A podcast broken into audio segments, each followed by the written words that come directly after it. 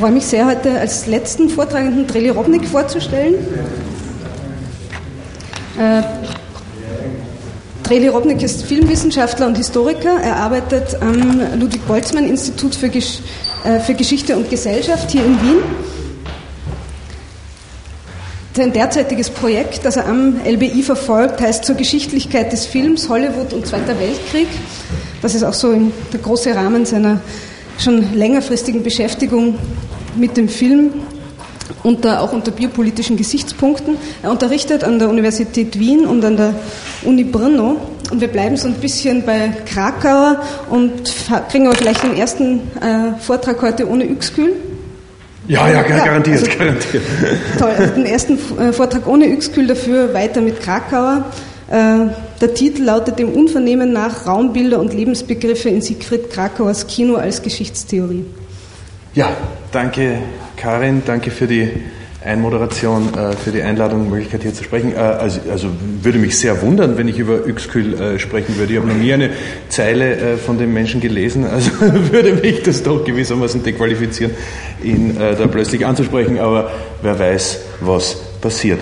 Ähm, ich werde ungefähr 40 äh, Minuten lang äh, sprechen und äh, möchte also da einerseits ein paar Vorschläge machen, was am Leben durch Kino als eine Weise des Theoretisierens wahrnehmbar wird zumal welches äh, äh, Verhältnis von äh, Leben und Politik, von Biopolitik, aber auch von einer Politisierung von Leben, die auf was anderes abzielt und werde da also ganz zentral und äh, ganz, äh, ganz zentral mit und ganz verbissen in Krakauer ähm, zwei Wege, zwei Verständniswege vorschlagen. Ähm, Krakauer, glaube ich, ist, ist für uns auch insofern hier ganz ergiebig, als ja aus seinen Schriften eine ganze Reihe von Raumdenkbildern überliefert sind, von Räumen des Lebens, ähm, ähm, von Ambientes, urbanen Ambienten, zumal Straßen, Wärmehallen, Unterführungen, diverse Warteräume, die Lindenpassage, das Haus Vaterland der Angestellten, und ähm, ähm, hier ein kleiner Kalenderspruch als Auftakt äh, äh von Krakauer oder ja, so ein, ein, eine äh, starke programmatische Ansage zur Frage der Raumbilder. Die Raumbilder sind die Träume der Gesellschaft. Wo immer die Hieroglyphe irgendeines Raumbildes entziffert ist, dort bietet sich der Grund der sozialen Wirklichkeit dar. Das ist aus einem Aufsatz, äh, einem in der Frankfurter Zeitung veröffentlichten Aufsatz von 1930 mit dem Titel Über Arbeitsnachweise. Es ist zumindest für ein, ein, ein, österreichisches Ohr, ich weiß nicht, wie das für ein äh, etwas nördlicher deutsch äh, kommunizierendes Ohr äh, sich anhört, für, für einen Ösi klingt der Arbeitsnachweis, äh, als ging es da um ein Schriftstück, um ein Dokument. Gemeint ist aber eine Art von, von Raum des urbanen Lebens, der äh, uns äh, heute wahrscheinlich geläufiger ist unter der Bezeichnung Arbeitsamt, beziehungsweise noch geläufiger unter dem äh, äh, dienstleistungs-euphemistischen Kürzel AMS, Arbeitsmarktservice. Ich weiß nicht, wie das in, in, in, Deutschland oder in der Schweiz genannt wird, aber hier, hierzulande ist das, das, was bis vor kurzem das Arbeitsamt war, ist das AMS. Jedenfalls also ein Raum, wo, wo allzu viele, äh, allzu große Anteile ihres Lebens verbringen, über den schreibt der Krakauer 1930. Und da bringe ich jetzt ein langes Zitat daraus. Das ist lang, aber sehr schön. Ähm, ja, also äh, es geht da um die, um die Arbeitssuchenden, die da äh, äh, warten äh, in diesem Arbeitsamt, in diesem Arbeitsnachweis und die unter anderem äh, Zigaretten rauchen. Zitat Krakauer, neben dem Rauchtrieb gibt es noch Hunger und Liebe. Jenen können die Metallarbeiter gleich im Arbeitsnachweis selber stillen. In der einen Ecke ist eine Kantine aufgebaut, die als Hauptgetränk Milch feil bietet. Milch ist gesund, aber wie genießt man sie? Nie ohne etwas zu essen, verkündet ein sichtbar angeordneter Schriftsatz. Ein Glas Milch auf einmal in den leeren Magen gebracht, bildet dort einen schwer verdaulichen Käseklumpen. Belegte Stullen, die mithin eine Grundvoraussetzung gesunder Milch sind, häufen sich dicht nebenan auf dem Buffet. Die Bilder von dem Käseklumpen und dem leeren Magen beweisen drastisch, dass die Menschen in diesen Räumen so nackt und bloß dastehen wie die Wände, ein Objekt der Hygiene, die sich freilich durch ihre plumpe Direktheit manche Möglichkeiten verscherzt. Keine Aura hüllt gnädig das Körperliche ein. Die Körper treten vielmehr ohne Beschönigung ins grelle Licht der Öffentlichkeit. und die dazugehörigen Menschen sind nur noch Systeme, die bei Zufuhr von Milch nach vorangegangenem Essen schon funktionieren werden. In den Hinterhäusern der Gesellschaft hängen Wäschestücken gleich die menschlichen Eingeweide heraus. Ihnen gelten auch die Plakate, die sich über Geschlechtskrankheiten und Geburtenregelung verbreiten. Dass die elementaren Lebensereignisse resolut angepackt werden, ist in der Ordnung und entspricht durchaus dem Walten der primitiven Gerechtigkeit. Warum ist für Krakauer das Walten der primitiven Gerechtigkeit, die elementare Lebensereignisse resolut anpackt, in Ordnung, in der Ordnung? Sie ist deshalb in Ordnung, weil die Umstandslosigkeit dieser Gerechtigkeit einer Subjektivität entspricht, die kollektiv ist und sich ständig neu aufteilt, deren Individuationen, also Dividuationen, irreduzible eigenlogische Teilungsakte sind. Krakauer nennt diese individuelle Kollektivität die Masse. Dieser Massenbegriff nimmt meines Erachtens einiges von dem vorweg, was heutzutage der Begriff der Multitude hervorhebt.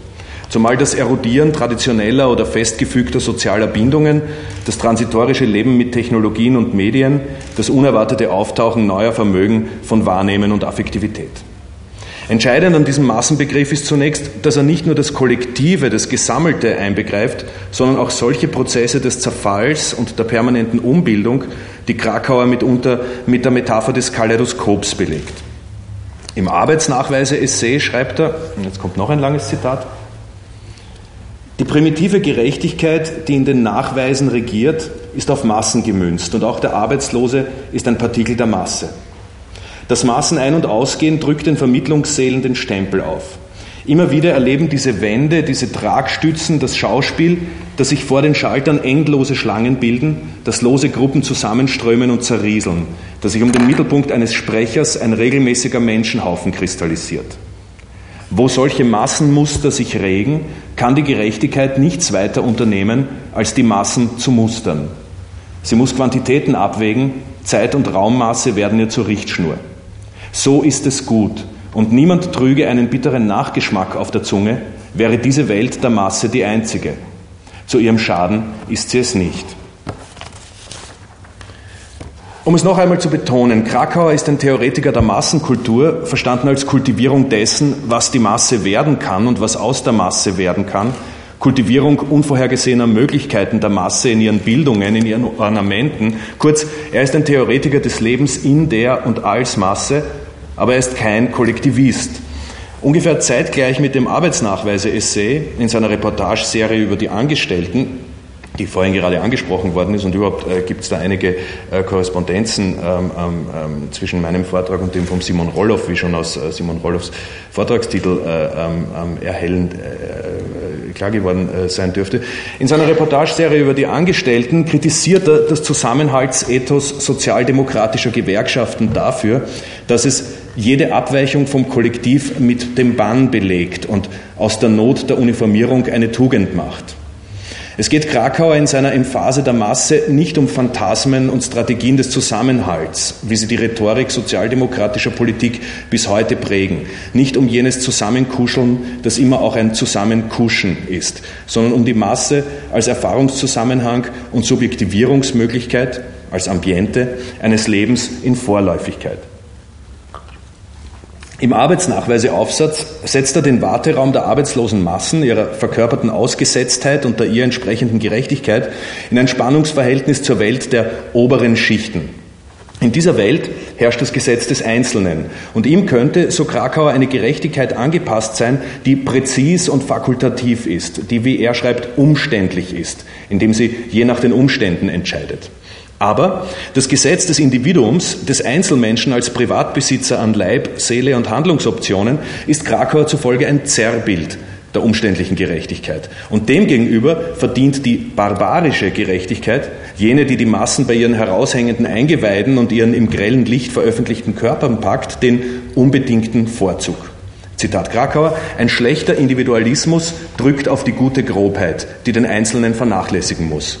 Nur mit der Masse selber kann eine Gerechtigkeit nach oben steigen, die wirklich gerecht ist. In diesem Sinne ist Krakauer ein Wertender, einer, der Vorzug gibt und als öffentlicher Intellektueller ein kritisches Votum formuliert, indem er abschätzt. Zugleich aber ist er in kategorischer Weise ein Wartender, der absetzt, der immer auch einen Moment des Absetzens und Abstandes mitartikuliert. Darauf läuft sein häufiges Denkmotiv der traurigen Vorläufigkeit hinaus. Die von ihm bevorzugte, gut grobe, barbarische Gerechtigkeit der Massen ist ihrer Vorläufigkeit wegen mit Trauer umgeben. Wobei diese Trauer gerade nicht nostalgisch oder regressiv ist. Sie gilt nicht einer verlorenen, allenfalls wiederherzustellenden Ursprünglichkeit, sondern die Trauer ist gleichsam die emphatische Markierung einer Einrichtung in der Vorläufigkeit im programmatischen Warten, das wiederum kein Nichtstun in sicherer Distanz ist, sondern sich im, Un im Unsicheren absetzt und ohne Werden nicht auskommt. Figuren des Wartens und der Vorläufigkeit haben in der Krakauerschen Theorie viele Namen und Ausformungen. Einmal formuliert er sie quasi in Dialog mit seinem Freund Walter Benjamin unter der Chiffre der Passage. Abschied von der Lindenpassage gilt es nicht deshalb zu nehmen, äh, gilt es nicht, pardon, gilt es nicht zuletzt deshalb zu nehmen, weil der Durchgangsraum universell und mit dem geschichtlichen Sozialen selbst koextensiv geworden ist. Zitat, was sollte noch eine Passage in einer Gesellschaft, die selber nur eine Passage ist? Das fragt der Schlusssatz des Denkraumbildes von 1930, Abschied von der Lindenpassage, mit dem übrigens auch Krakauers noch selbst editierte Sammlung seiner Weimarer Essays unter dem Sammeltitel Das Ornament der Masse endet. Und natürlich ist dieses Massenornament der heute geläufigste Name, den Krakauer jener Übergangshaftigkeit gibt, die dem sozialen Leben unter dem durchdringenden Zugriff kapitalistischer Rationalisierung und Biopolitik zukommt. Im Arbeitsnachweiseaufsatz erscheint, ihm, erscheint es ihm als möglicherweise, traurigerweise gut und in Ordnung, wenn die vorläufige Gerechtigkeit Massenmuster nach Raum, Zeit und Quantitätsmaßen vermisst, wenn sie die Massen mustert. Im Aufsatz Das Ornament der Masse von 1927 ist zum einen die Traurigkeit der Massenmusterung als Unvollständigkeit der kapitalistischen Rationalisierung von Subjektivität bezeichnet. Also ein zu wenig, das vor allem das Moment der Selbstaufklärung in der Selbstwahrnehmung der Massen unentfaltet belässt. Und doch eröffnet sich zum anderen in geschichtsphilosophischer Sicht die Chance, Zitat, dass in dem Massenornament die Natur entsubstantialisiert wird. Weiteres Zitat aus das Ornament der Masse. Die im Massenornament eingesetzte menschliche Figur hat den Auszug aus der schwellenden organischen Pracht und individuellen Gestalthaftigkeit zu jener Anonymität angetreten, zu der sie sich entäußert, wenn sie in der Wahrheit steht und die aus dem menschlichen Grund herausstrahlenden Erkenntnisse die Konturen der sichtbaren natürlichen Gestalt auflösen. Die Massenornamente, die Krakauer hier im Sinn hat, die anonymisierenden Körperkaleidoskope in Girl-Tanztruppen oder Stadionsportveranstaltungen sind zwiespältig. Ästhetischer Reflex des Taylorismus, zugleich Medienhieroglyphen eines vorläufigen Stadiums in Desorganisierungsprozessen, die der Vernunft und Gerechtigkeit Eingriffsmöglichkeiten verschaffen. Die wertende Absetzung vom gegenwärtig Bestehenden und die wartende Gespanntheit hin aufs Unbenannte einer gerechten Ordnung, das steht bei Krakauer, wie auch bei anderen zeitgenössischen Autoren der kritischen Theorie, im Horizont messianistischen Denkens. Es geht dabei um moderne Rationalisierungsprozesse als Erosion und Zerstreuung vorhandener Konfigurationen des sozialen Lebens, um Geschichte, die zugleich fragmentiert und die Fragmente in ihrer Ungefügtheit bewahrt, für Einbrüche, die aus einem Außen des Kontinuums der Modernisierungsgeschichte erfolgen. Die Begriffe Revolution und Utopie stehen hier im Raum. Das ist nun sehr verkürzt formuliert. Die entscheidende Frage ist allerdings, ob dieses Außen eines Geschichtskontinuums, das mit den Eigendynamiken des Kapitals identisch erscheint, ob dieses Außen als ein ganz anderes oder immer nur künftiges und der Bruch als Totalbruch verstanden wird oder ob Außen und Einbruch als kopräsente Virtualitäten und immer wieder auslotbare Handlungsspielräume innerhalb der gegebenen Ordnung vorstellbar sind. Bei Krakauer ist letzteres der Fall. Nona. Äh, wenn die Wendung zur Fotografie das Vabankspiel der Geschichte ist, wenn also mit der Durchdringung des Sozialen durch technisch reproduzierte Bilder offenbar alles auf die Karte der Entblößung des seelenlosen, desorganisierten körperlichen Lebens im Bild gesetzt wird, wenn also im, ver im verständigten fotografischen Anblick von Kontingenz immer auch die Chance mit eröffnet ist, dass die Endlichkeit einer gegebenen Ordnung als Affekt anschaulich wird, dann geht Film noch einen kleinen Schritt darüber hinaus. Über das Festhalten und Manifestieren der Endlichkeit im fotografischen Bild des Lebens hinaus aktualisiert Film immer wieder die Möglichkeit, neue und andere Anordnungen des wesentlich Fragmentarischen zu erstellen. Ein gängiger Name dafür wäre Montage. Und es gibt Stellen bei Krakauer, in denen er recht direkt die gleichsam schwache messianische Kraft eines der Vorläufigkeit des, der Wirklichkeit zugewandten Kinos anspricht. So etwa ähm, meint er 1929 über den sowjetischen Montagefilmemacher Pudowkin, das heutige Europa sei reif dazu, von ihm durchschaut, in seine Elemente zerlegt und neu montiert zu werden. Ich möchte nun aber gar nicht so sehr auf das allfällig Messianische von Montageästhetik hinaus, sondern in einem ab jetzt etwas schnelleren Gedankengang so anknüpfen, dass die Sache, wenn schon nicht konkreter, dann zumindest gegenwartsbezogener und bildlicher, nämlich filmbildlicher wird. Ein Massenornament, das sind ja nicht nur Körperteilrevuen und Stadionveranstaltungen, wie wir sie heute noch etwa aus Nordkorea oder von den Wellenbewegungen eines Fußball- oder Beachvolleyball-Publikums kennen. Massenornamente kommen uns häufig auch als Filmbilder ins Gedächtnis. Paradigmatisch wiederum als jene abstrahierten Paraden aus Hollywood-Musicals der 1930er Jahre und aus Riefenstahls Triumph des Willens. Wobei der Witz des Vergleichs dieser disziplinarischen Massenformationen gerade in ihren Unterschieden liegt. Der fast reflexartige Fokus unserer Assoziationen auf disziplinierte, uniformierte Massen verstellt allerdings ein wenig das Entscheidende an Krakauers Begriff der Masse, des Massenornaments, des Massenmusters. Das nämlich, wie er sagt, lose Gruppen zusammenströmen und zerrieseln. Dass Masse kaleidoskopisch ist, ständige Neuaufteilung. Bildlich gesagt, wenn Krakauer, der langjährige Filmkritiker und spätere Kinoästhetiker, von Massenornamenten spricht, dann ist der emanzipatorische Möglichkeitshorizont dieses Begriffs weniger in seinen expliziten Etikettierungen von Nazi-Propagandafilmen aufgehoben, als etwa in jenen Arten von realistischem Kino, der in seiner Theorie des Films auf die Chiffre einer Family of Man hin perspektiviert, eine wahrscheinlich missverständliche Chiffre.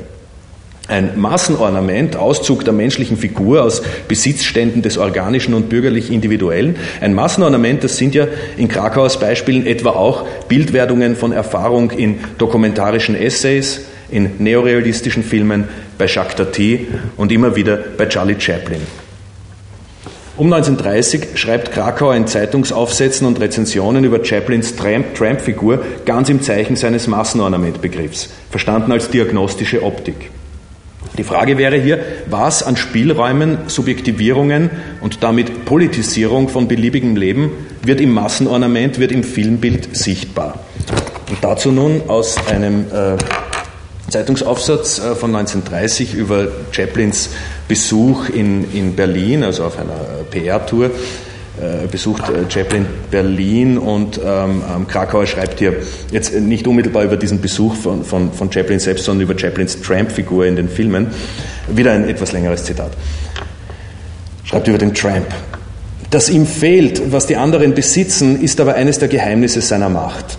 Religionsbekenntnis, Vaterland, Reichtum und Klassenzugehörigkeit setzen Unterschiede zwischen den Menschen und nur der Ausgestoßene, der keinen Anteil an ihnen hat, lebt unabhängig von jeder Begrenzung. Als sei er Straßenstaub, so kann er durch Poren und Ritzen dringen und sich festsetzen, wo er nur mag. Und wenn er gar wie die Chaplin-Figur über eine Sprache verfügt, die nicht der Worte bedarf, muss sein Reich grenzenlos sein. Es gibt eine Weltherrschaft, die sich von oben her der Welt auferlegt und alle Gewalt in sich zusammenfasst. Chaplin beherrscht die Welt von unten her, als einer, der gar nichts repräsentiert. Die Frage ist, was noch übrig bleibt, wenn die Merkmale fortfallen, durch die sich die Menschen gemeinhin erst in bestimmte Menschen verwandeln. Übrig bleibt bei Chaplin der Mensch schlechthin oder doch ein Mensch, wie er allerorten zu verwirklichen ist. So hat es auch seine Richtigkeit. Denn nur wenn die Attribute ausgeschieden sind, die den einen eignen und den anderen nicht, kann der Mensch sichtbar werden, der eine Möglichkeit sämtlicher Menschen wäre. Das, das Sichtbarwerden, das Sichtbarwerden, das bildliche Aktuellwerden einer zu verwirklichenden Möglichkeit des geteilten, immer neu aufgeteilten Menschlichen unter Wegfall von Gattungsklassifikationen und Individuierungsmerkmalen.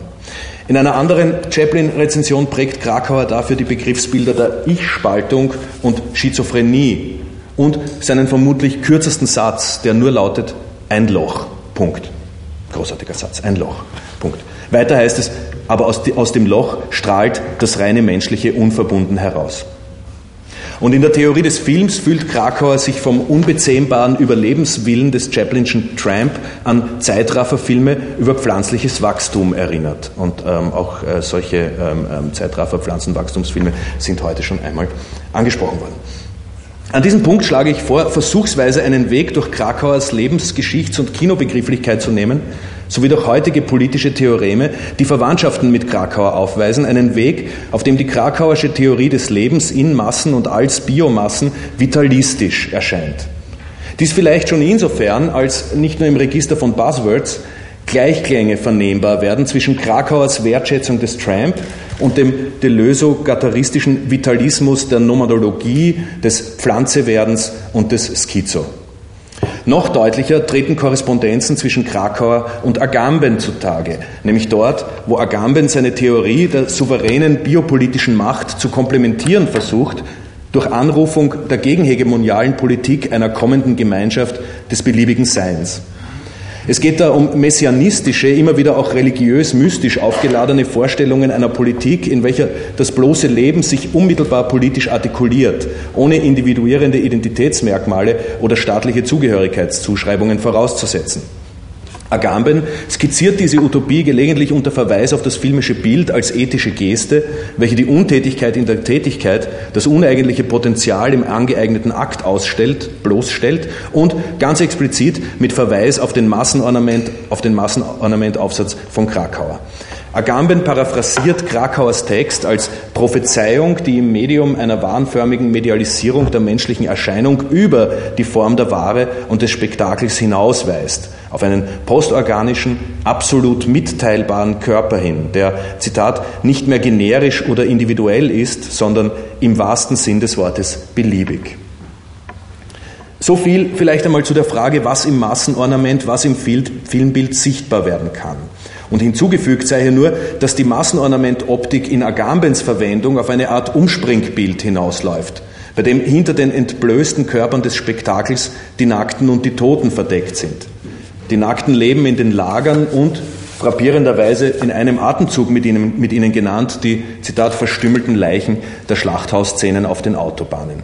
Also auch hier könnte man die bereits äh, auch in einem Vortrag äh, schon formulierte treffende Kritik äh, der, einer, einer, einer Enthistorisierung und Dekontextualisierung von ähm, Figuren einer Thanato-Politik bei Agamben wahrscheinlich in Anschlag bringen, wenn er hier also die, die Toten in den Lagern und die, die Toten auf den Autobahnen ähm, ähm so umstandslos ähm, in, in, in einer Beispielkette aneinander montiert.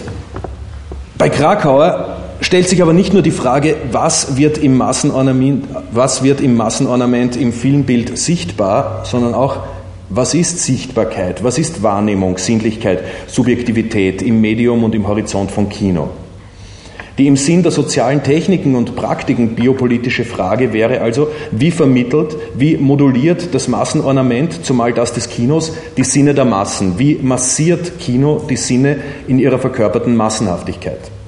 Eine krakauersche Teilantwort würde lauten, das Kino vermittelt die Sinnlichkeit in Analogie zur rationalisierten Arbeitswelt. Krakauer prägt dafür die Gleichsetzung von Betrieb und Betrieb. Wobei der eine der fordistische Industrie-, Büro- oder Handelsbetrieb ist, der andere die beschleunigte Betriebsamkeit von Konsum und Reproduktion der Arbeitskraft im sogenannten Freizeitbetrieb der medialisierten Massenkultur. Zitat, der Form des Betriebs entspricht mit Notwendigkeit die des Betriebs. Das schreibt Krakauer 1926 in seinem Aufsatz über den Kult der Zerstreuung und er meint damit die Kultur des Kinos.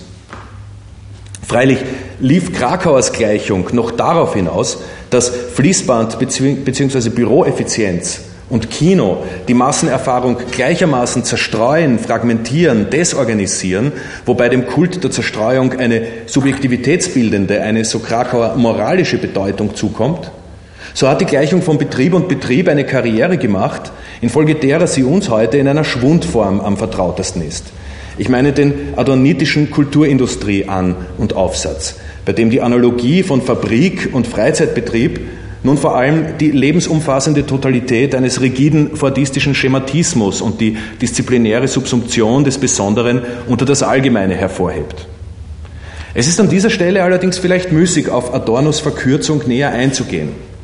legt doch Paolo Virnos Grammatik der Multitude eine Theorie vor, die heute auf Benjamin, aber auch auf ein neu bewertetes Kulturindustrieverständnis rekurriert, um die Gleichung von Betrieb und Betrieb gleichsam auf postfordistisch erweiterter Stufenleiter zu reformulieren. Das heißt, Virno fokussiert Aspekte der Kultivierung und Bewirtschaftung von Erfahrung, in denen die Kulturindustrie der fordistischen Periode den engen normalistischen Rahmen der fordistischen Disziplin bereits überschritten habe. Die medienästhetische und medientechnologische Erschließung des Informellen an der Kommunikation und Kooperation, so Virno, werde heute zum Paradigma postfordistischer Produktivität und Sozietät. Zumal im Fall dessen, was andere postoperaistische Autoren in Virnos Umfeld affektive Arbeit nennen.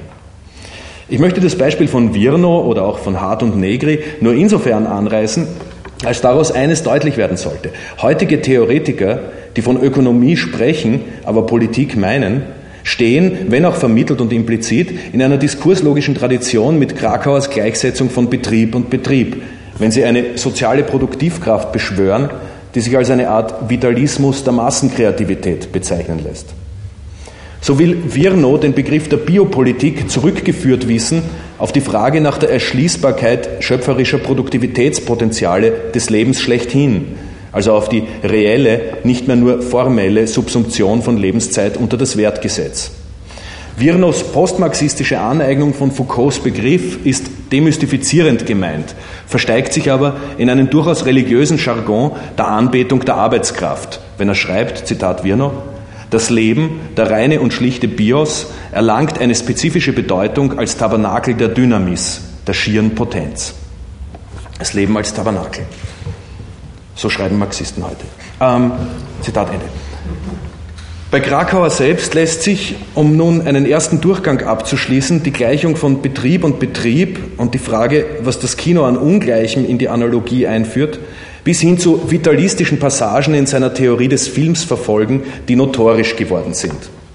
Und ich, ich sollte vielleicht dazu sagen, dass, dass wenn ich hier sage, äh, vitalistisch, äh, dann, dann, dann, dann, schwingt äh, da immer mit ähm, etwas, was. Äh, also wenn, wenn, wenn Deleuze sagt in einem Interview, er hofft, dass alles, was er geschrieben hat, äh, äh sozusagen eine vitalistische Äußerung war, dann würde ich mal sagen, äh, wär, wäre hier der, der, der, der, der ja, gewissermaßen Vitalismus-Vorwurf, den ich gegenüber Krakauer äh, da in Stellung bringe, äh, würde eher auf so, so einen, einen Fundierungsgestus oder auf einen, einen, einen fundationalistischen äh, Vitalismus hinaus, hinauslaufen und nicht so sehr auf das äh, äh sozusagen ähm, ähm, die, diesen, diesen äh, Bergsonschen, Deleuze'schen Gedanken von ähm, Vitalismus als einer äh, Möglichkeit, die ähm, ähm, ständig unvorhergesehene Produktion des Neuen ähm, zu denken. Das, das vielleicht nur als kleine Qualifikation. So, wo war ich? Bis hin zu vitalistischen Passagen in seiner Theorie des Films verfolgen, die notorisch geworden sind. Es geht weiter darum, wie Kino massenhafte Sinnlichkeit moduliert. Und da gibt es fast so etwas wie einen Begriffsabtausch zwischen Krakauer und Benjamin. Hatte Benjamin seine Emphase der zerstreuten Wahrnehmung von Krakauer übernommen und ausgebaut, so lesen sich die bei Miriam Hansen überlieferten starken Stellen aus Krakauers 1940 verfassten Notizen zur späteren Theorie des Films wie ein Upgrade der Benjaminschen Kinoästhetik des Schocks und des taktilen Beschusses. Packt Biopolitik an den Orten des Massenlebens die entblößten Eingeweide an, so zielt Film auf den Menschen mit Haut und Haar Krakauer schreibt, dass Filmbilder, Zitat, direkt die materiellen Schichten des Menschen erregen, seine Nerven, seine Sinne, seinen ganzen physiologischen Bestand. Und das Ich des dem Film zugewandten Menschen ist in ständiger Auflösung begriffen, wird unablässig von den materiellen Phänomenen gesprengt. Die Um- und Überschreibungen, die von diesen frühen Notizen zur 1960 erst veröffentlichten Theory of Film führen, sind ein Kapitel für sich. Man kann allerdings behaupten, dass Krakauers Rezeptionsphysiologie des Subjekts der Kinoerfahrung zum Teil in einer sensualistischen Ästhetik aufgeht. Diese beschreibt die bewusstlosen organischen Spannungen und namenlosen Erregungen des Kinopublikums in Analogie zum Drogenkonsum. Im amerikanischen Original ist von Kino-Habitués als Dope Addicts die Rede. Im Fluchtpunkt dieser Rede stehen Offenbarungsfiguren, in welchen Kino vom Raum verflüssigter Lebensformen in einen Ort des Eintauchens in schiere Lebensflüsse mutiert. Krakauer schreibt von der grundlegenden, Zitat, Affinität von Film zum Kontinuum des Lebens oder Fluss des Lebens, der natürlich identisch mit abschlusslosem, offenem Leben ist. Er beschwört unter Verweis auf Whitman, Nietzsche oder Bergson den Begriff vom Leben als solchen, Leben als mächtige Entität und Film als das flimmernde Lebensrad. Und er strapaziert immer wieder eine physiotherapeutische Metaphorik dessen, was, Zitat, die Kamera dem Schoß der Natur abgewinnt, von der Nabelschnur zwischen Bild und Wirklichkeit, vom filmästhetisch wiederzugewinnenden Wirklichkeitsdirektkontakt als Bluttransfusion und Stillung von Lebenshunger. Der Begriff des Lebens heißt es programmatisch in der Theorie des Films, mag auch diese Wirklichkeit meinen, die über die anemische Raumzeitwelt der Naturwissenschaft hinausreicht. Diese Neuauflage des krakauischen Bemühens, ein Moment der Ungleichheit zwischen wissenschaftlich schematisierter Ordnung und der sinnlich-affektiven Dimension der Erfahrung festzuhalten, die erfolgt nun um den Preis, dass Kino nun nicht mehr als zu Dynamiken vielheitlicher Massensubjektivität affin gedacht ist, sondern zu einer untergründigen Vitalität. Zitat, Bilder beginnen zu tönen und die Töne werden wieder zu Bildern, schreibt Krakauer. Und das ist der Moment, in dem Zitat weiter, dieses unbestimmbare Murmeln, das Murmeln des Seienden zum Kinozuschauer dringt. Dieser erste Gang durch Krakauers Lebens-, Kino- und Geschichtsbegrifflichkeit geht dem Vernehmen nach, in dreierlei Sinn. Erstens endet er mit einer vitalistischen Epiphanie, kraft derer Film uns das Murmeln des Seienden, im Original The Murmur of Existence, wieder vernehmen lässt. Zweitens mag diese Textstelle, ebenso wie die Lebensflussergüsse aus der Theorie des Films, mit einer fast spitzfindigen Bosheit ausgewählt anmuten. Allein die Rede vom Flow of Life und Wheel of Life ist doch relevant für eine bestimmte, zumal angelsächsische Rezeption von Krakauers Filmästhetik, die lange Zeit den Vorwurf des naiven Realismus erhoben hat. Krakauer, zumal ein auf seine beiden Kinobücher reduzierter Krakauer, ist demnach ein Autor, der kollektive Mentalitäten und das unverfälschte Leben zu Grundlegungen seines Denkens, seines Denkens macht, wenn man dem Vernehmen nachgeht. Drittens geht dieser erste Gang dem Vernehmen nach, weil er in ein Bild von Einvernehmen mit der Welt und dem Leben einmündet, dessen Wiederherstellung das Kino uns realitätsfernen Anemikerinnen bietet. Wir kämen demnach vom Kontinuum der Modernisierung über die Desorganisierung des bürgerlichen Individuums hin zur ungeteilten Kontinuität des Lebensflusses. Hier ist aber natürlich nichts zu Ende, sondern setzt nun der zweite Gang durch die Art, in der Krakauer Leben, Kino und Geschichte denkt, an. Und der geht, wie mein Vortragstitel ankündigt, in aller Gedrängtheit dem Unvernehmen nach und bemüht sich um eine Rekonturierung der politischen Dimension krakauerischer Theorie. Dieser zweite Gang könnte dort einsetzen, wo Krakauer zeitgleich zu seinem Essay über die Arbeitsnachweise im Verhältnis zwischen Leben und kontinuierlicher Bewegung eine Ungleichheit, ein Unvernehmen einführt. Er tut dies zumal in seiner Studie über die Angestellten. Hier ist unausgesetzte, dauerinnovative Mobilität ganz die Sache fordistischer Betriebsamkeit, die aber ständig soziale Rationalisierung. Zitat. Es werden fortdauernd Betriebe fusioniert, Abteilungen aufgelöst oder zusammengelegt. Ist Stillstand tot, so bedeutet diese Bewegung für die älteren Angestellten keineswegs Leben. Zitat Ende. Wohlgemerkt, die Gesellschaft als Administrierung produktiver Kapitalbewegung ist nicht einfach dem Leben entgegengesetzt. Vielmehr versteht und kritisiert. Bin ich noch, bin ich noch äh, hörbar, verstehbar? Geht's noch? Danke. Wohlgemerkt, die Gesellschaft als Administrierung produktiver Kapitalbewegung ist nicht einfach dem Leben entgegengesetzt. Vielmehr versteht und kritisiert Krakauer sie als biopolitische Selbstintensivierung von geschäftigem Leben in der Art einer Bergsonschen Gesellschaft, die nicht nur leben, sondern durch flexible innere Feinjustierung immer besser leben will. Zitat, insoweit die Gesellschaft Natur ist, drängt sie wie alle lebendigen Naturgebilde nach Selbstkorrektur ihrer Schäden. Solche Selbstkorrektur vollzieht sich mit Krakauers Beispielen fordistischer Biopolitik und Effizienzsteuerung formuliert seitens des Staates durch Wirtschaftspolitik, die geburtenstatistisch Überangebote an Büroarbeitskräften kalkuliert. Seitens der Unternehmen durch neue Methoden betriebswissenschaftlicher Führung, Funktionsprüfung mittels graphologischer Tests, Betriebspsychologie. Seitens der angestellten Individuen durch Fitnesssport und Schönheitssalonbesuche, durch Freizeitmassenkonsumpraktiken, die nicht länger Luxus, sondern Kraft konkurrenzkampfförmiger Zuchtwahl und Auslese gefordert sind. Zitat Die herrschende Wirtschaftsweise will nicht durchschaut sein, darum muss die bloße Vitalität obsiegen. Die Überhöhung der Jugend und die Entwertung des Alters bezeugen unmittelbar, dass unter den gegenwärtigen ökonomischen und sozialen Bedingungen die Menschen das Leben nicht leben. In Richtung zum Kino als Ambiente von massenhaft vielheitlichem Leben, seiner Möglichkeiten und Einschränkungen, weist uns eben dieses Unvernehmen, das Krakauer zu denken gibt.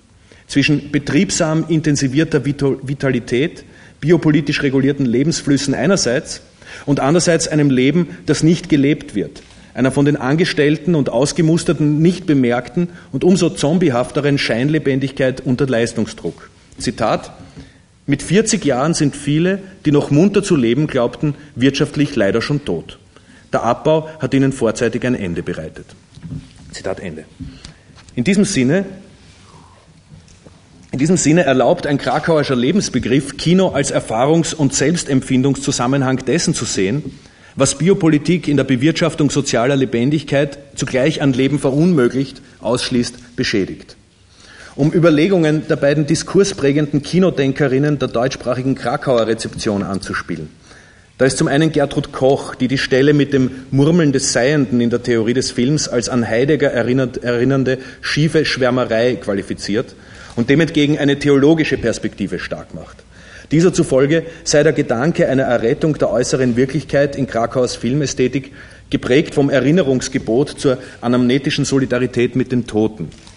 Film ist demnach dem Lebensfluss insofern affin und vielleicht nur insofern, als er diesen gleichsam staut, filtert und den Anteil verdinglichter und getöteter Leben an der Kultivierung sozialer Vitalität kenntlich macht oder kenntlich erhält. Und da ist zum anderen Heide Schlüppmann, die in ihrer stark von Krakauer her formulierten Kinotheorie weniger die Erinnerung der Toten als die Subjektivierung, die Selbstempfindung eines Bruchs im Leben fokussiert. Schlüppmann spannt über weite Strecken eine Entgegensetzung auf zwischen dem neoliberalen Ethos der Medien einerseits und der Lebensmoralität des Kinos andererseits. Zwischen Kino und Philosophie vollzieht sich, so gibt Schlippmann zu verstehen, eine Art Platztausch. Früher haben Philosophen, zumal in ihrer Zuwendung zum Kunst- und Autorenfilmkanon, exemplarisch Deleuze, dem Kino, vielleicht auch nur dem Film, als Schmuddelkind der Kultur zeitweilige Aufnahme im Reich des begrifflichen Denkens gewährt. Heute hingegen gibt das Kino einer Frage Obdach, die eine genuin philosophische, aber von der Philosophie ad acta gelegt worden ist, nämlich der Frage, wie zu leben sei. Leben stellt sich als Frage und Problem in dem Maß, in dem die gegenwärtige reelle Subsumption beliebiger Zeit und Subjektivität und das Wertgesetz Möglichkeiten untätigen, unproduktiven Lebens zunehmend annulliert.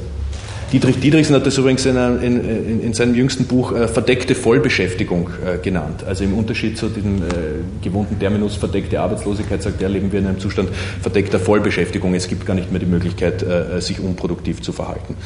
Ähm, solche biopolitische Durchkämmung sozialer Lebendigkeiten nach immer neuen Wertschöpfungspotenzialen spricht Schlüppmann als neoliberale Leibeigenschaft an. Es wäre spannend darzulegen, wie sehr Schlüppmanns Kinoästhetik eine Theorie gerade nicht der Bewegung, sondern der Unterbrechung und Abbrüche von Bewegungen ist. Durchaus mit Gleichklängen zur Rancierschen Kino- und Politikästhetik der Unterbrechung. Eine Theorie des sich Sträubens gegen die Vereinnahmung durch die mobile Gesellschaft, wie Schlüppmann einmal schreibt. Zur Frage nach Räumen des Lebens, seiner Wahrnehmbarkeit und seiner Politik möchte ich aber eher Schlüppmanns Gedanken vom Kino als Kultivierung des untätigen Lebens anschneiden. Untätiges Leben nicht als Idyll der Muße, sondern als das, was postfordistische Flexibilisierung in die Enge treibt. Zitat Schlüppmann. Die Medien geben uns die Illusion, zu den Auserwählten dazuzugehören. Für uns sei gesorgt. Die allgemeine Überlegung, wie zu leben sei, fällt damit aber dem aus dem Reproduktionszusammenhang herausfallenden anheim. Und? Während der Fortschritt der Medienentwicklung in engstem Zusammenhang mit dem kapitalistisch gesteuerten Arbeitsprozess und seiner Moral geschieht und wir beim Anschauen eines digitalen Films am Computer den Arbeitsplatz nicht mehr verlassen, ist das Kino ganz und gar dafür da, dass wir nicht tätig und handelnd sind, vielmehr schauen, erinnern, fantasieren, genießen, in gewissem Sinne bloß leben. Zitat Ende. Dazu zweierlei. Wenn hier das beinahe schon Reizwort des bloßen Lebens fällt, dann ist es aufschlussreich anzumerken, dass Schlüppmann Agambens Begriff des bloßen Lebens und dessen kinoästhetische Korrespondenzen zurückweist, mit der Begründung, die Agambensche Anrufung lasse keinen Raum für die Subjektivierung der im Ausschluss Eingeschlossenen, dafür, dass diese sich als etwas anderes denn als nacktes Leben empfinden. Und wenn Schlüppmann den Investments des Kapitals und der Medien ins flexibilisierte kreative Leben das Kino gegenüberstellt, Kino als Erfahrungshorizont von Untätigkeit und Ohnmacht, dann geht es dabei nicht um Medienempirie oder um Medienkulturanalyse, sondern um eine geschichtsphilosophische Theoriefigur.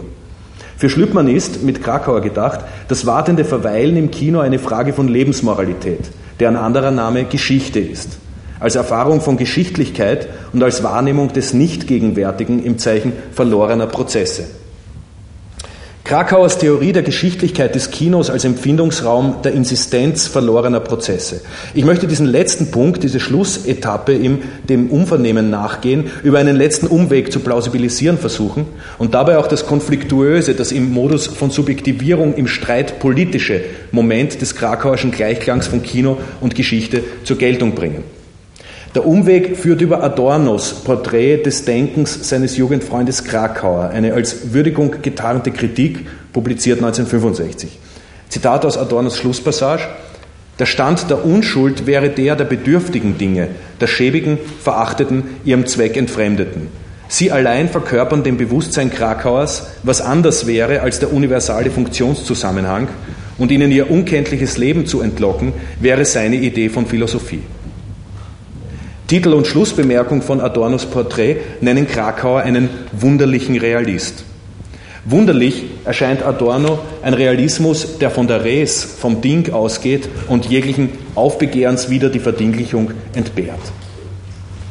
Das Wunderliche des Lebens der Dinge entfaltet Krakauer als Protopolitik des sinnlichen Dissens in einem seiner Raumdenkbilder, in denen soziale Lebenswelt als Vor- und Warteraum erscheint.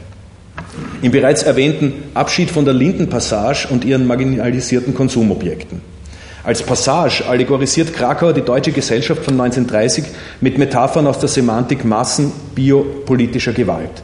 Vom Marmormassengrab ist die Rede, von passagieren Gegenständen, die wie Zigeuner eine Art von Aufenthaltsrecht im Ausnahmezustand des Ausschlusses haben, von deren Zurücknahme von der bürgerlichen Front deren Exekution und Verbannung ins innere Sibirien der Passage, aber auch von ihrem Zusammenscharen zu wirksamen Protestaktionen.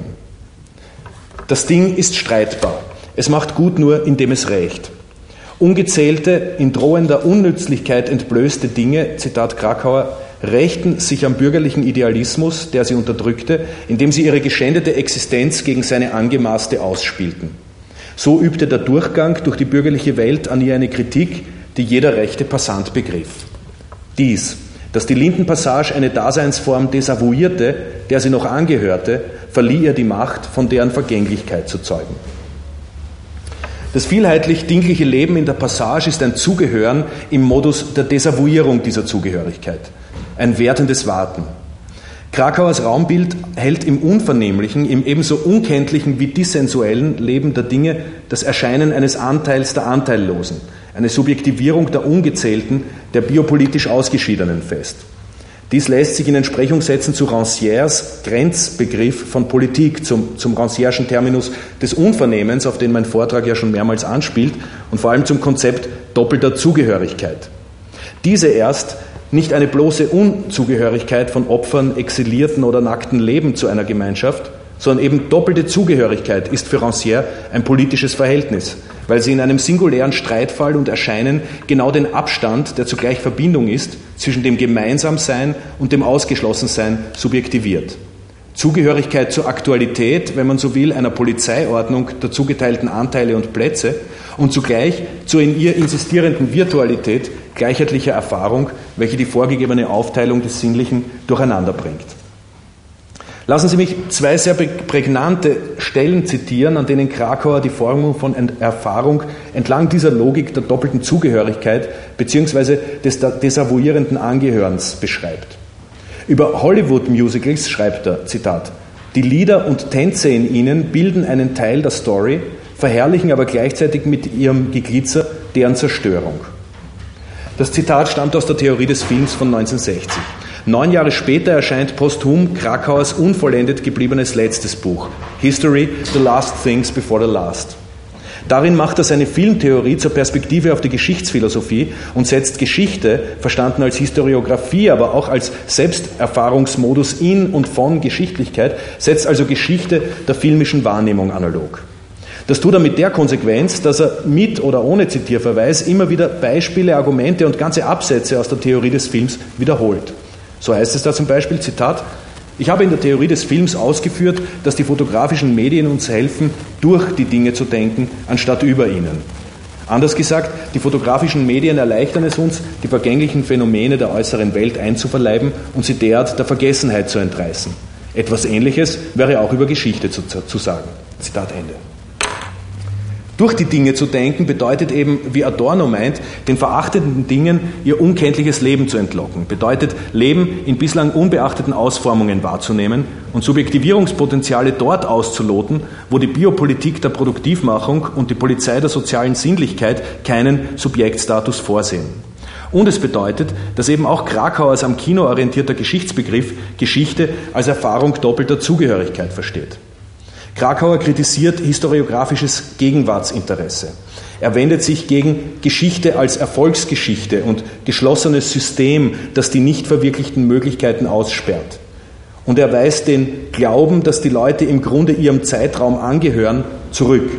Stattdessen votiert er dafür, chronologische Exterritorialität zu denken. Und in dieser Perspektive erscheinen, so als wäre es eine in Cyborg-Horror und Politik weisende Wendung seines Lebensbegriffs, in dieser Perspektive erscheinen große Historiker als biologische Monstren. Sie zeugen die Zeit, die sie zeugte. Vielleicht trifft das Gleiche auf Massenbewegungen, Revolutionen zu. Zitat Ende. Wenn Krakauer von Historikern, Historikern zumal Großen schreibt, dann steht der Historiker, das biologische Monstrum, hier nicht zuletzt als Begriffsfigur für das zu bildende Subjekt historischer Erfahrung. Und dieses ist weniger Zeuger der Zeit, denn ihr Kind.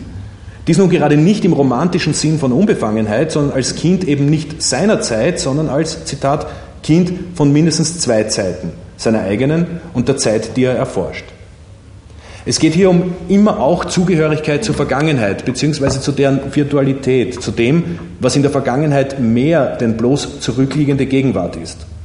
Kraft dessen gilt für den Historiker das Subjekt von Geschichtlichkeit, Zitat, sein Interesse an der Gegenwart ist identisch mit einem leidenschaftlichen Bedürfnis, verlorene Prozesse in der Geschichte aufzudecken.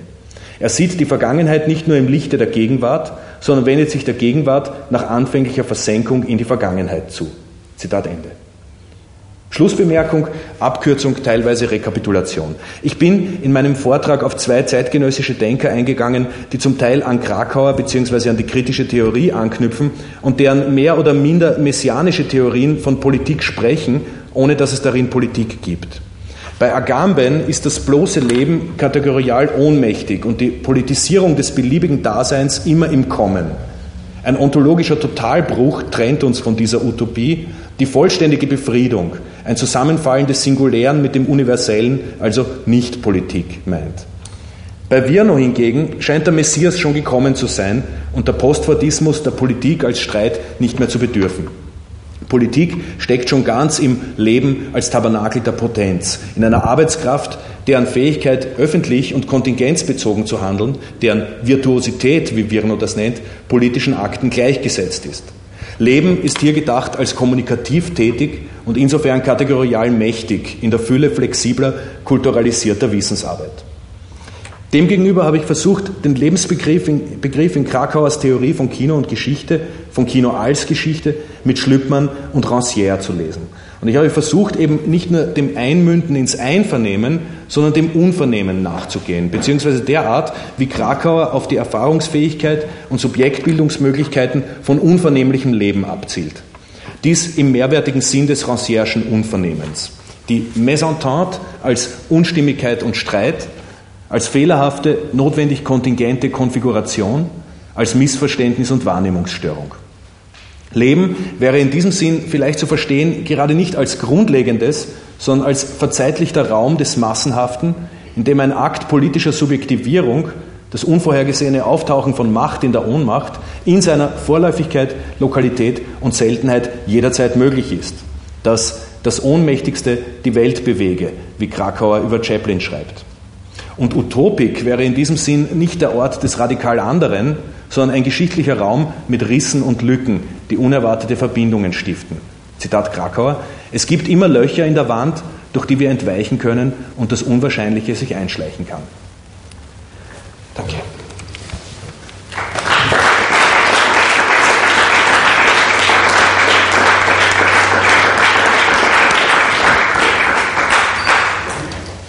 Ganz, ganz herzlichen Dank. Äh, ich hoffe, es gibt jetzt trotzdem wenigstens noch eine kurze Diskussion, obwohl wir alle schon müde sind, denke ich mal.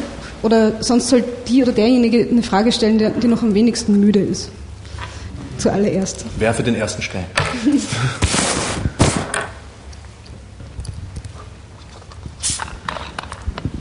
Ich hätte mal noch eine ganz unwissenschaftliche Bemerkung, die ähm, spielt in der Berliner Ausländerbehörde, die sich ähm, nördlich von Moabit befindet und Viertelstunde Fußmarsch von der letzten U-Bahn. Also man muss über einen Fluss drüber und dann kommt man Industriegebiet und in dem Industriegebiet ist die Ausländerbehörde. Und, und da wird natürlich Tag aus, Tag ein viel gewartet. Ne? Also und, und äh, ein Mensch, da, der fällt mir öfter mal auf, der ähm, sitzt da am äh, so einem Fotoautomaten und bedient den, beziehungsweise betreut den irgendwie. Also viele kommen da an und, und haben kein Lichtbild und ähm, müssen sich eins machen lassen, schnell im ersten Stock. Und ähm, der Typ, das ist ein alter Rocker, so mit viel Tätowierungen und so riesiger Mähne und Lederjacke und so.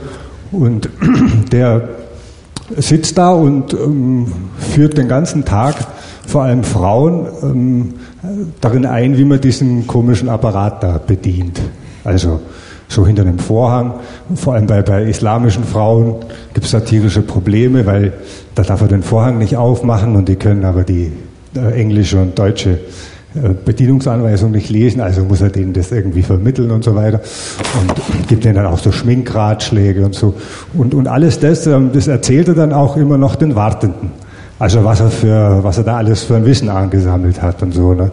Also, das ist ein unglaublich differenziertes Wissen, also durch alle Nationen, wer, wer da, äh, alle, die da halt Lichtbilder brauchen.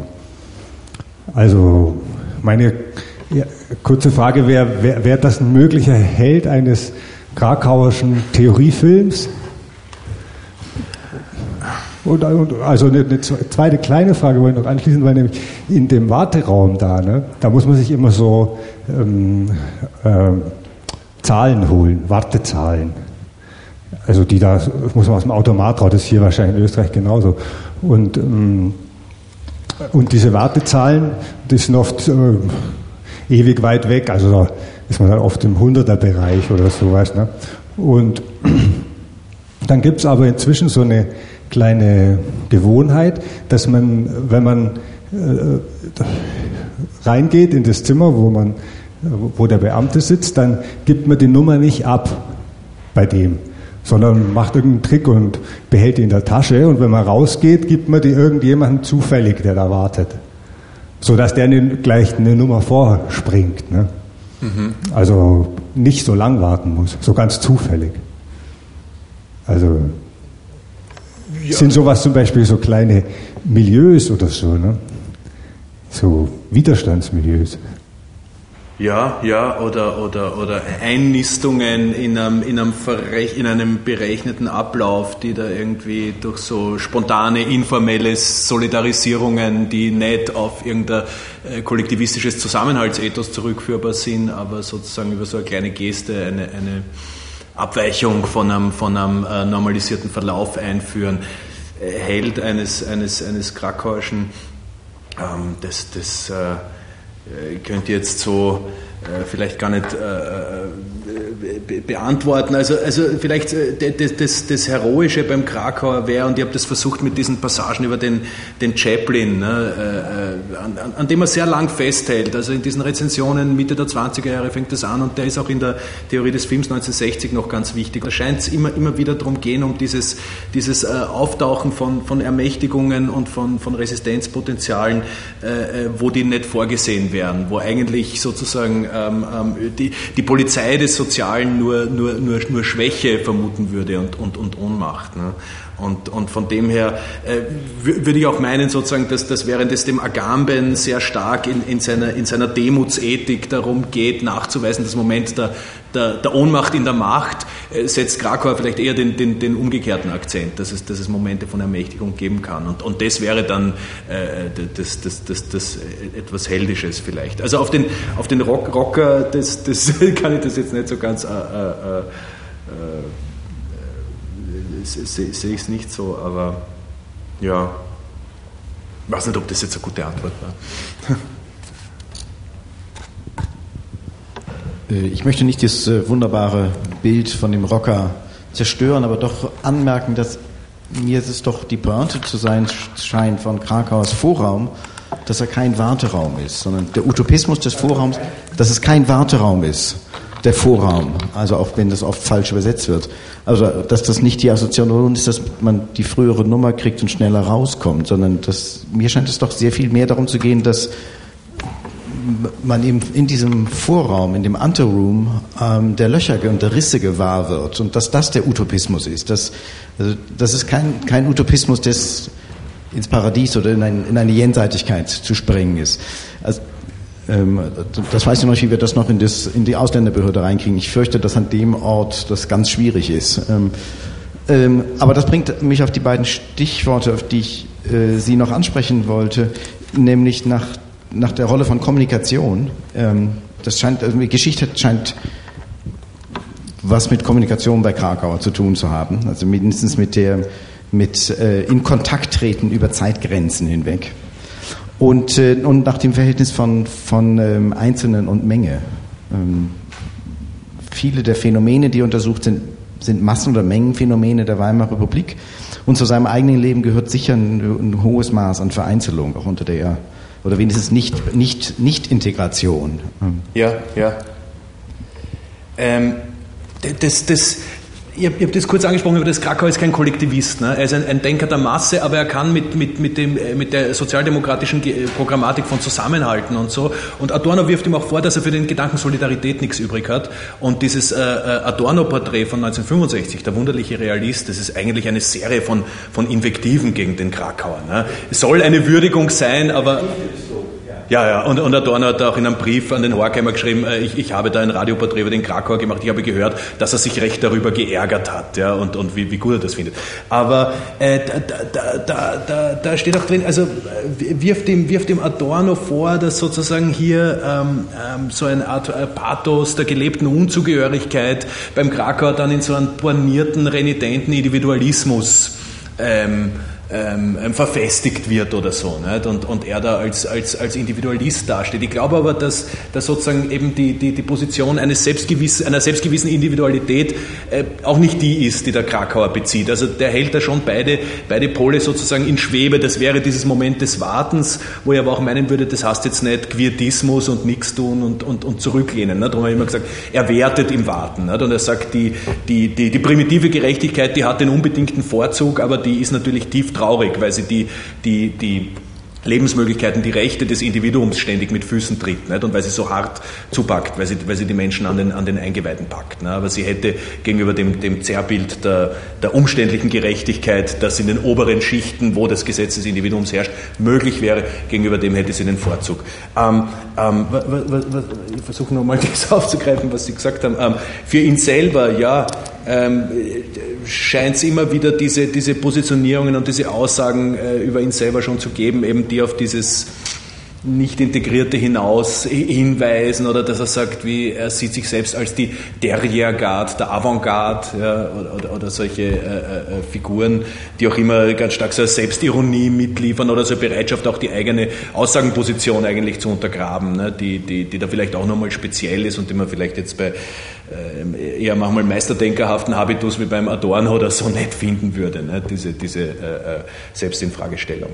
Die Frage der Kommunikation über Zeitgrenzen hinweg, ähm, wäre das dann vielleicht wie so eine Benjaminsche Konstellation oder so, nicht? So, so, so ein dialektisches Bild oder so, wo eine bestimmte nicht genützte Option in der Vergangenheit in Kontakt tritt, in einen rettenden Kontakt tritt mit einer Notlage in der Gegenwart.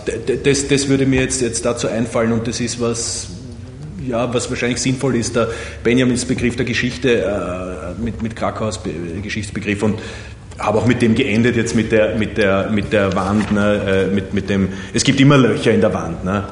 Ganz, ganz schöner Gedanke irgendwie.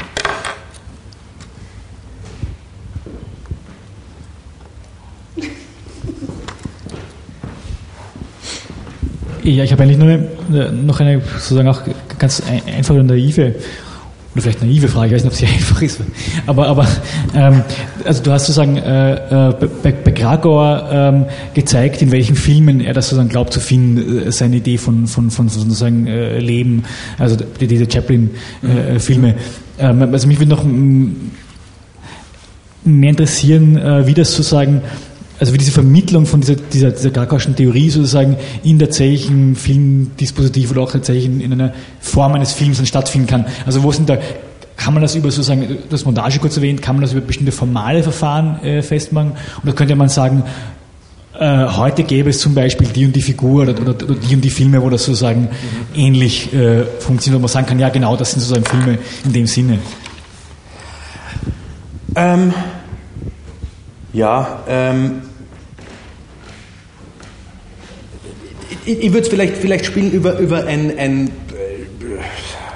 ein, Stilbegriff oder, oder ein Begriff aus der Kinoästhetik, der, der dem der Montage manchmal fast entgegengesetzt ist, nämlich Neorealismus. Und es ist in der gegenwärtigen Filmkritik und, und im gegenwärtigen Kino viel davon die Rede, äh, so ein, so ein, so ein äh, Zeitungsessay, wir sind jetzt konfrontiert mit einem Neorealismus 2.0, ja, so Upgrade des Neorealismus und ein Film wie Gomorra zum Beispiel, ja, wäre wahrscheinlich ein dankbares Beispiel dafür oder viel von dem, was im iranischen Kino seit, seit 15 äh, Jahren oder so läuft. Und da wäre vielleicht jetzt von, von einer Krakauschen Programmatik oder wäre auch ein bisschen das, wo ich diese zwei Gänge vorgeschlagen habe, wäre wär ganz stark die Frage, wie, wie stellen wir uns jetzt diesen, diesen Neo-Neorealismus vor oder was für eine neorealistische Lektion sozusagen rückt man in den Vordergrund? Wäre das das demutsethische Bild? Am Neorealismus, für das äh, ein Autor wie Bassin stehen würde, das, das man, auf das man mit dem Agamben zusteuern könnte, wahrscheinlich auch mit dem Nancy, wenn er über Kirosdami schreibt, demutsethisch in dem Sinn, äh, dieses äh, Respektieren der Integrität der Wirklichkeit, ja, diese Verbeugung vor der Un Unberührbarkeit einer Wirklichkeit, wo es auch heißen würde, nicht montieren, ja, ja nicht montieren, weil Montage äh, bringt diese äh, Aneignungen und Bemächtigungen hinein. Oder, äh, das wäre vielleicht die, die Neorealismus-Sicht vom Rancière, der sagt, Neorealismus heißt äh, der Schritt ins Leere. Ja, das, das, das, das, äh, eben der Moment unerwarteten, der, der unfundierten, der nicht gerechtfertigten Subjektivierung. Und ich wollte vielleicht den Krakauer auch stärker in die Richtung hin. Ne? Also das wäre, ich, ich, ich kann jetzt nicht, nicht so schnell da dass, dass mir jetzt ein, ein, ein, Beispiel einfiele und sagen würde, okay, das ist jetzt die, die aber äh, da vielleicht was dazwischen oder so ein, ein Film wie Wanda, was kennt den wen von 1970 oder so, das wäre immer so ein, so ein, ein quasi feministisches Roadmovie oder so, ne, wo es darum geht, äh, eine, eine, Hausfrau, die einfach abhaut von zu Hause mit den Lockenwicklern auf dem Kopf und die geht ins Leere, die zieht einfach los, erlebt überhaupt nichts Spektakuläres und sozusagen ist fast so eine Art Pakt zwischen dem Film und uns und unserer Aufmerksamkeit, dass, dass da die Ermächtigung, die Subjektivierung dieser Figur, die eigentlich nichts Besonderes tut, die tut nicht mit dem Motorrad herumbrausen wie Easy Rider nicht? oder Leute erschießen wie in Bonnie und Clyde oder so. Äh, Entschuldigung, jetzt tue ich schon so, so lang da abschweifen, aber das, das wäre so, so in, in diesem äh, Neorealismus-Kontext. Ansonsten Krakau viel gebasht worden für seine, für seine äh, Kinoästhetik, also vor allem im angelsächsischen Raum und so, ne, wo, wo alle sagen, was soll das? Ne? Äh, eben völlig naiv. Der, der, der redet da vom, vom, vom Lebensfluss ne? und, und will, will uns da jetzt das unverfälschte Leben äh, unterjubeln, also vor allem dann von der ganzen semiologischen Filmtheorie und so. ähm, gilt das oft als ein, ein, ein Bête noir. Ne? Ähm, ja.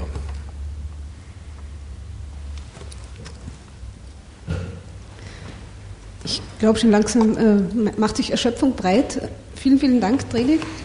Und ich hoffe, wir sehen einander morgen in der Früh um 10 Uhr wieder. 10 Uhr, oder? 10 oder 10.30 Uhr, 10 Uhr 30 natürlich, um die Erschöpfung wirklich gut loszuwerden. Und wir gehen jetzt, wir würden noch zum Heurigen gehen. Alle, die da sind, sind herzlich eingeladen, sich anzuschließen. Wir gehen zum Zawodki in der Rheinischgasse 3, kommt man mit dem 38er hin. Man kann auch später nachkommen. Also vielen, vielen Dank allen Vortragenden und dir insbesondere.